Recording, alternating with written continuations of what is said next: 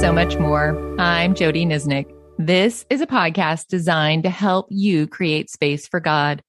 Jesus and some of his last words found in John sixteen twelve stated, "There is so much more I want to tell you." He then pointed to the Spirit as the one who would come, who would further his teaching by bringing his word to life for us. So much more creates space for God to reveal his truth through his word.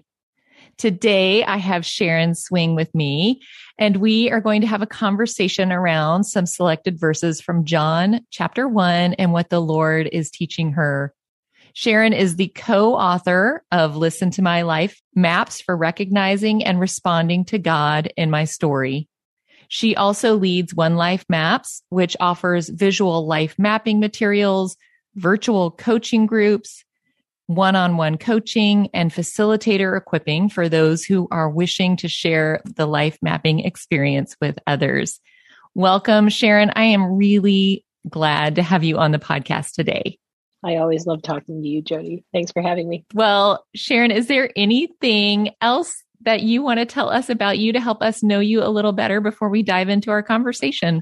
Well, I guess the other things that come to mind is that uh, I'm an artist and I have a very cluttered studio full of art supplies that I love going down and living in the midst of and uh, really enjoy um adventures, hmm. just adventures in the outdoors, and just whether it be skiing or um, I'll do some kayaking or some zip lining or whatever.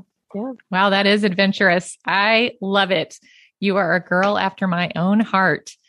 Well, um, let me just give us a quick reminder of the passage that we're in before we dive in and talk about it. It's John chapter one, and it's verse forty-three, and then verse forty-five through fifty. So let me read it for us. The next day, Jesus decided to leave for Galilee. Finding Philip, he said to him, "Follow me." Philip found Nathanael and told him, "We have found the one Moses wrote about in the law, and about whom the prophets also wrote, Jesus of Nazareth, the son of Joseph." "Nazareth? Can anything good come from there?" Nathanael asked. "Come and see," said Philip.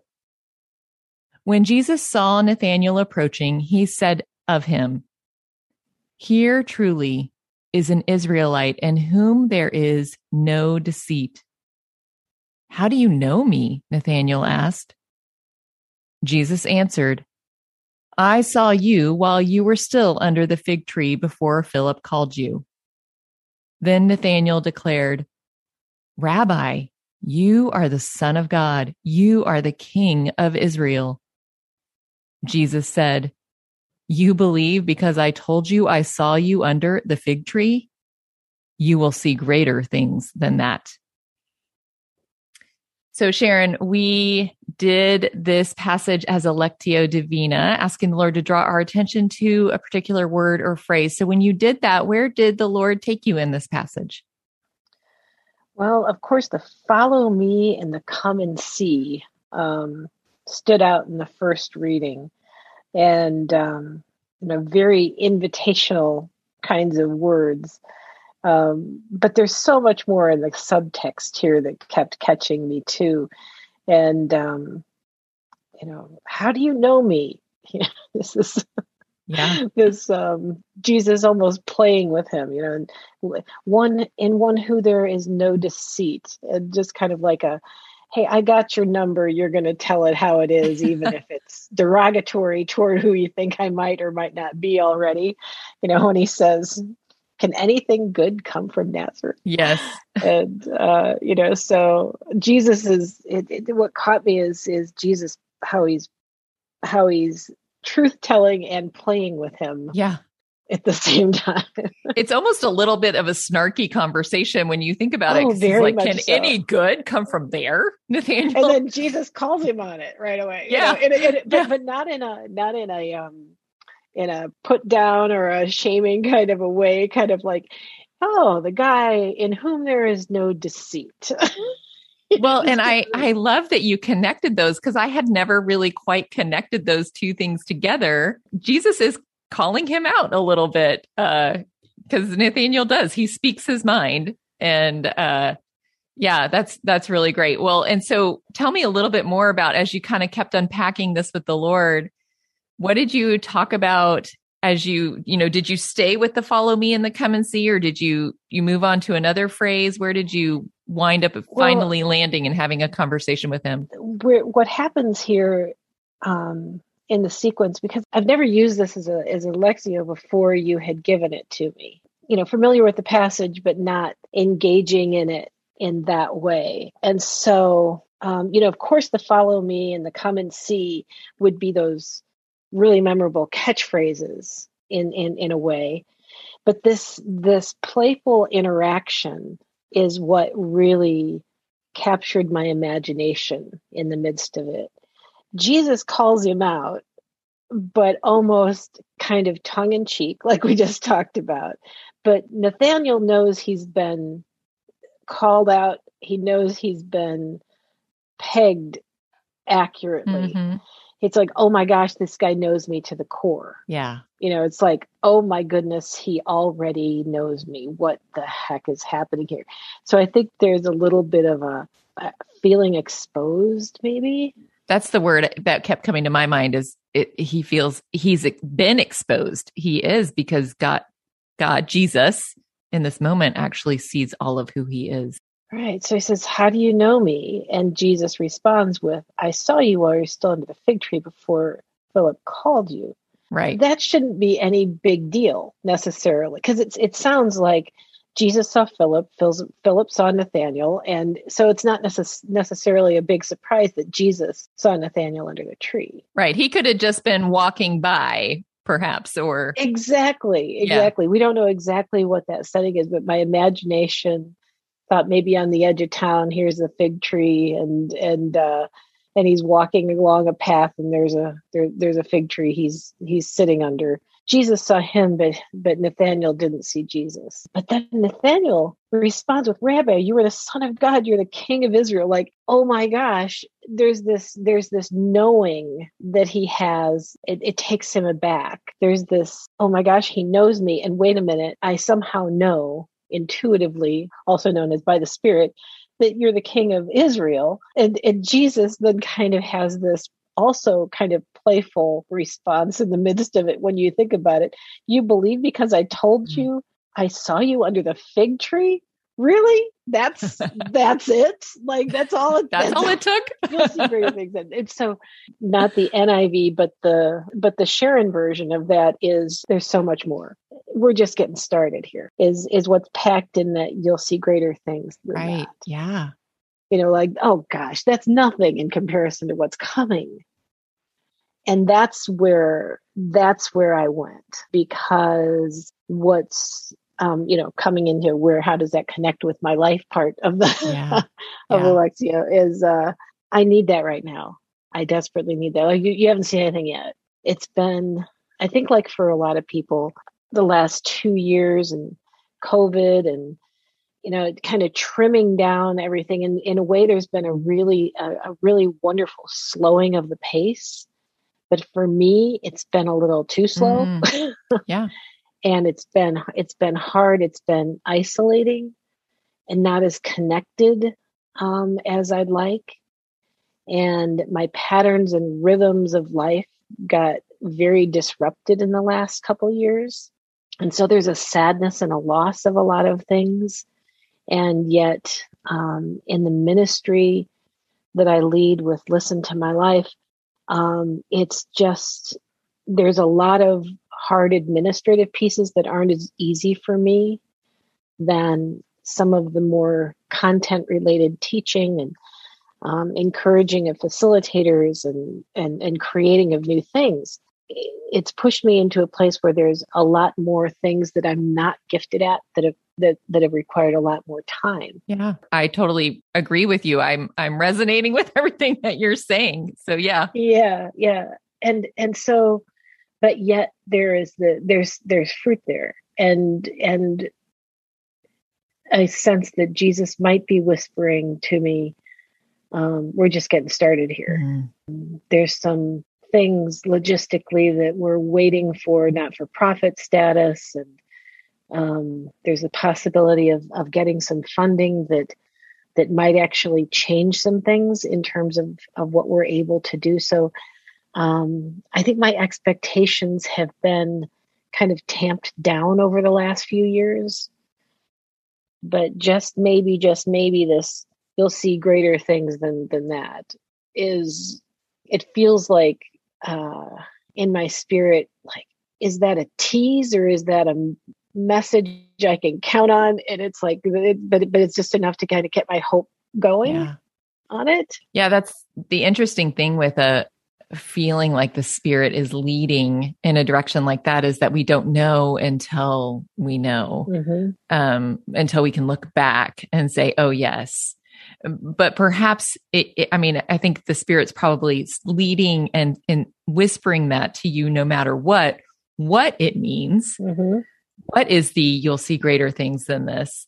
What is the, oh, we're just getting started, Sharon, really pertain to? That's what I hear you on the edge of trying to discern and trying to know and not cling to something that's not true, which is makes you such a wise uh, follower of, of Christ, but to cling to the hope and the promise of what is. Yeah, there's um, fortune telling was not a gift of the spirit for a reason. That's right.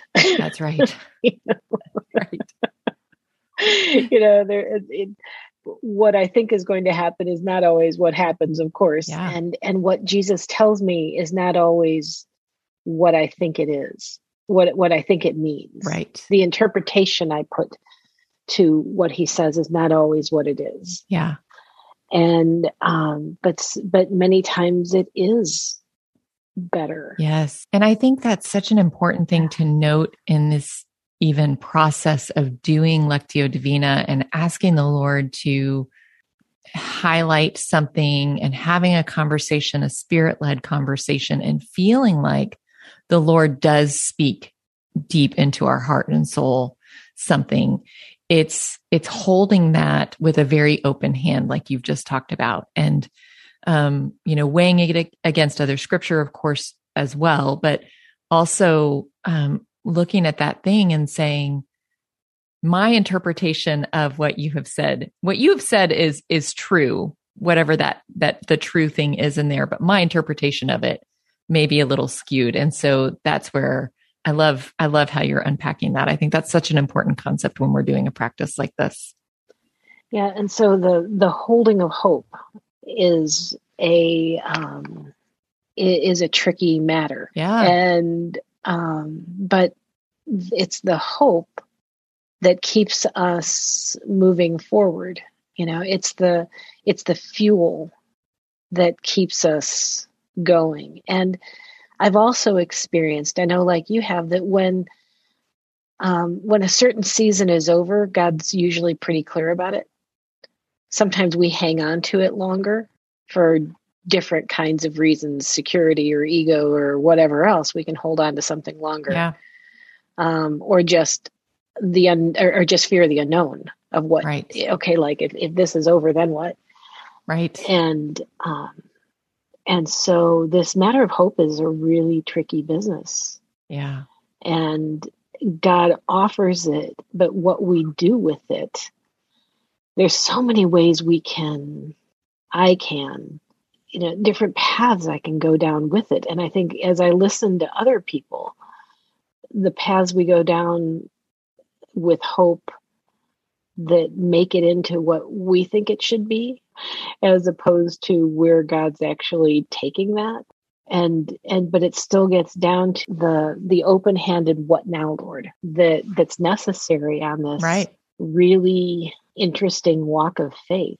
That, I mean, I, I think when I was younger and the way I viewed faith was a little bit more cut and dried, mm-hmm. Mm-hmm. you know, it, it was, it was a little bit more formulaic. And the longer I'm at this, I think it's so much far more nuanced than I ever would have hoped for, nor would I have put up with. Yes, early on. I totally agree. But to let it be what it is and have even the promises mm-hmm. that come, let them be ambiguous. But we're what we're working with a God who who has these kinds of interactions with us that are sometimes far more whimsical, that that are nuanced and even kind of a little bit funny. Well, he does have a sense of humor. That is, there is like... no doubt about that. No doubt about that. I feel, that. I feel like one of the, it's e- almost easier for me to describe with a negative word. It's not concrete. It's not, uh, you know, it's not so pinpointed what you are supposed to do. I think nuanced is such a great word. I think we look back on what God is leading us into, and hindsight is clarity. And twenty twenty, when you look back, you go, oh, that now all of it makes perfect sense. I see what he was doing. And at the time, I, I was walking very much in faith, which I think is exactly where he wants us. Um, and, and continuing in that deep abiding relationship with him, which is the other thing I hear you describing, you know, when we were earlier in our faith and maybe even just younger in our years, wanting something very black and white from God, knowing, okay, this is, this is yes, this is no. Um, and the, the longer and longer I walk with him, it's more and more gray, less black, less white. And, um, and that keeps me just tethered to him, because I have to just keep going back to, okay, so what do I know is true? Who are you? And just keep going back to those things. That's what I'm, I'm hearing a lot of what you're yeah. saying. Yeah. And, and I think a lot of us were, um, early on discipled by, um, by Phillips, who hadn't been following Jesus for very long either. You know, yeah. I mean, Philip is like a minute ahead of Nathaniel. Right. Yes. I mean, we're talking about disciples who were pretty wet behind the ears here, you know, and I think this passage reflects some of the things in what it brings up in me in our, in this conversation is it, resec- it, it does highlight some of the nuances of walking with God for a long time, that it really is this very relational kind of a back and forth, that there's a conversation to be had. And what doesn't work for me very well anymore is long, in-depth word translation study kind of thing. Some of it's interesting in the in the in particular pieces, but it's not like a an academic study. Yeah. It's it's switched to, some of that's still there, but then there's, Lord, what do you have in this for me today? Yeah. How am I reading this? How does this hit my life? You know, this this, this Lectio thing is just a, it puts us on the relational mm-hmm. side. Mm-hmm. Yeah. And I think that's where, having walked with Jesus for a number of years, and, and I know that you know your Bible. um, and so you can, there is an ability for you to know how this story fits into the larger picture, how this glimpse of Jesus fits into the larger picture of who Jesus is, what he's come to do. Um, and so there's, there is the, the years of study that you did do have actually bolstered your ability to do Lectio Divina. Um, the study of God's word and the meditation on God's word are two very different things. And I think they, they both need to happen. Um, mm-hmm. but, but I think you're right. The meditation is such a relational piece for me as well. I, I think the study of God's word led me toward and got me involved in conversations that were more about what's the right way to look at something. Right. As opposed to what's God moving in me. Yes. Oh, that's good. Mm-hmm. I didn't grow up in a tradition that had something that felt like Midrash, this Hebrew tradition of of talking about the scriptures in such a way that that that people's different people's viewpoints and ideas and and experiences with it um, all kind of get thrown into this melting pot where um, where we invite the Spirit to to show us what God has for us in it at this time. Mm-hmm. Mm-hmm. And um, I think my spirit relates more on that end these days as mm-hmm. well. And the, this kind of passage and and reading it, you know, th- clearly I had a take on this. Yeah. Fully God, fully human Jesus, of course. But he's he's relational, and he's smart, and he's witty, and he's a little subversive, and um and in and, and and a little snarky. Yeah. And and kind of catches people off guard and enjoys doing it. Somehow that just endears me yeah. to this That's Jesus true. All the more. That's good. You know, I'm I'm sitting here thinking about Lectio Divina, and I did not tell you this, but through doing the Listen to My Life Maps, that was the first time I was introduced to the process of Lectio Divina. And it has totally changed um, my walk and my relationship with the Lord. So first of all, I should thank you for that. Oh, let's thank Sybil and and Richard Foster before that, who yes. Well, but who you taught, you brought it to Sybil, my attention. Right. You and Sybil brought it to my we'll attention. We'll just keep passing so it on. I, that's what we're doing. Yep.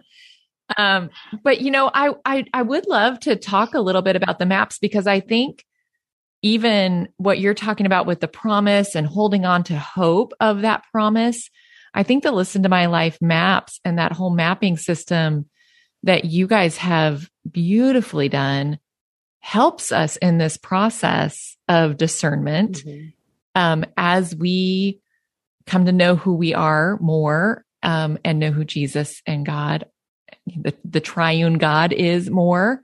Um, so tell me a little bit about the life mapping uh, and about how that kind of fits into a process like this. Okay. Well, let's start out with life. Life mapping is what we consider a spiritual practice. We consider um, life mapping a spiritual practice because of the fact that if these words of scripture don't show up in our lives, then what are they? Um, if we live separately than that, we don't interpret our life um, in a way that uh, is actually, life mapping is a little bit like Lectio Divina for our life.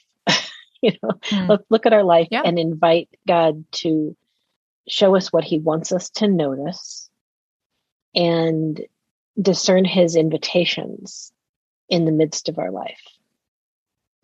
And then where scripture comes into that is in each piece of, of the of the mapping process, there are key scriptures that we hope people will engage in like this, that um, God can speak in and through directly to us to help us to notice what he wants us to see in our own stories.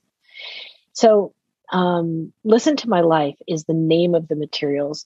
One Life Maps is the name of the organization. So it's one life maps dot com. And we have a One Life Maps podcast too, where we talk about life mapping as a spiritual practice. And these these are visual life maps. So they're very different kinds of materials than what you would normally see as a Bible study, because we use visual metaphors. For example, um, you know, a journey kind of metaphor um, in, in one. But there are eight different visual metaphors that have questions on these picture metaphors, where you actually write onto the picture where the questions are and respond to various different questions. And you can bounce between the questions. It's not necessarily a linear order to things. And as people engage them, God keeps leading and guiding. And we also map out uh, a timeline.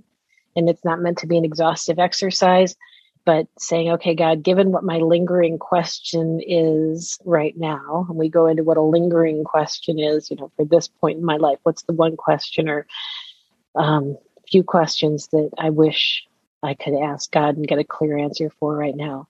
So we kind of hold that before God and go through this life mapping exercise on a timeline that helps us to see the connections between past events and different people and places and um, highs and lows and interests and all those kinds of things, and, and our picture of God. What was our picture of God at different points in our lives? Mm-hmm. And ask um, ask a question, what does any of that have to do with this lingering question I'm asking right now? And God usually comes a, comes through with helping point our attention to what's important. Yeah. And so that's a piece of what it is. Yeah.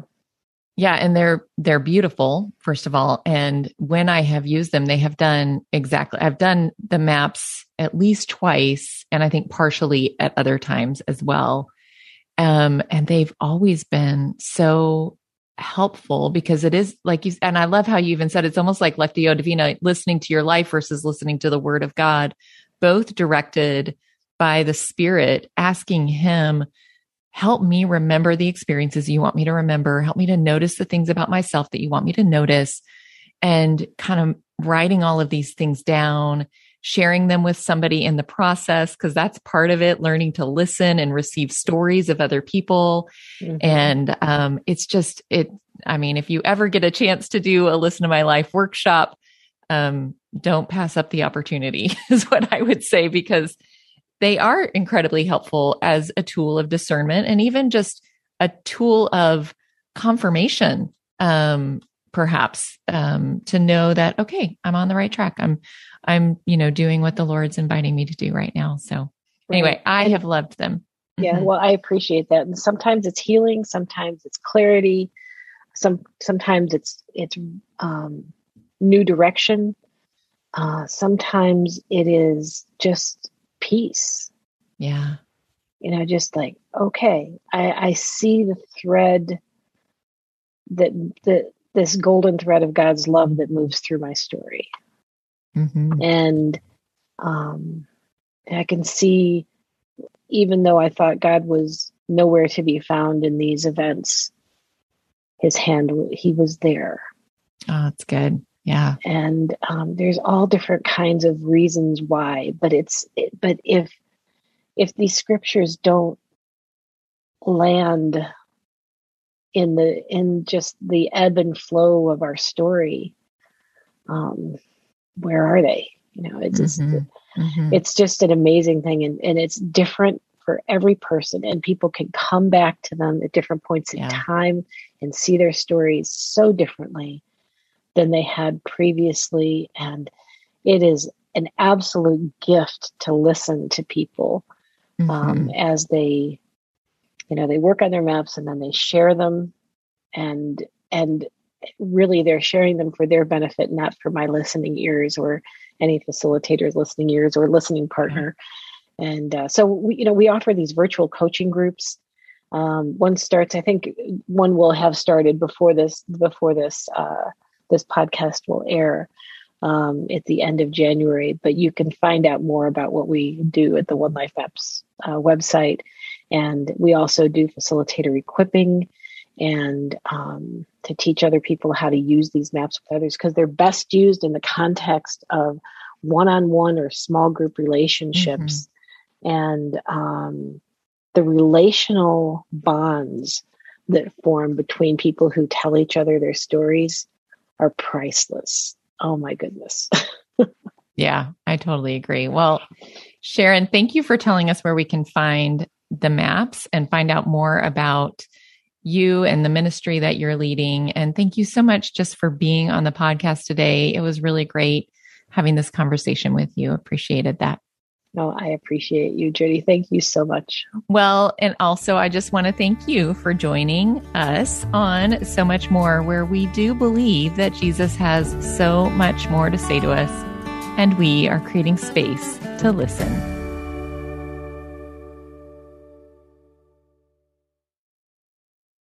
A powerful prayer life does not require hiking a mountain to be able to hear from God. God can meet us right in the middle of our busy lives to help, guide, and speak to us through prayer. I'm Christina Patterson, host of the Teach Us to Pray podcast, providing practical teaching and encouragement on how you can make prayer a natural and consistent part of your everyday life. I promise it won't require hiking a mountain, but you just might develop the faith to move one. Listen and subscribe at life audio dot com.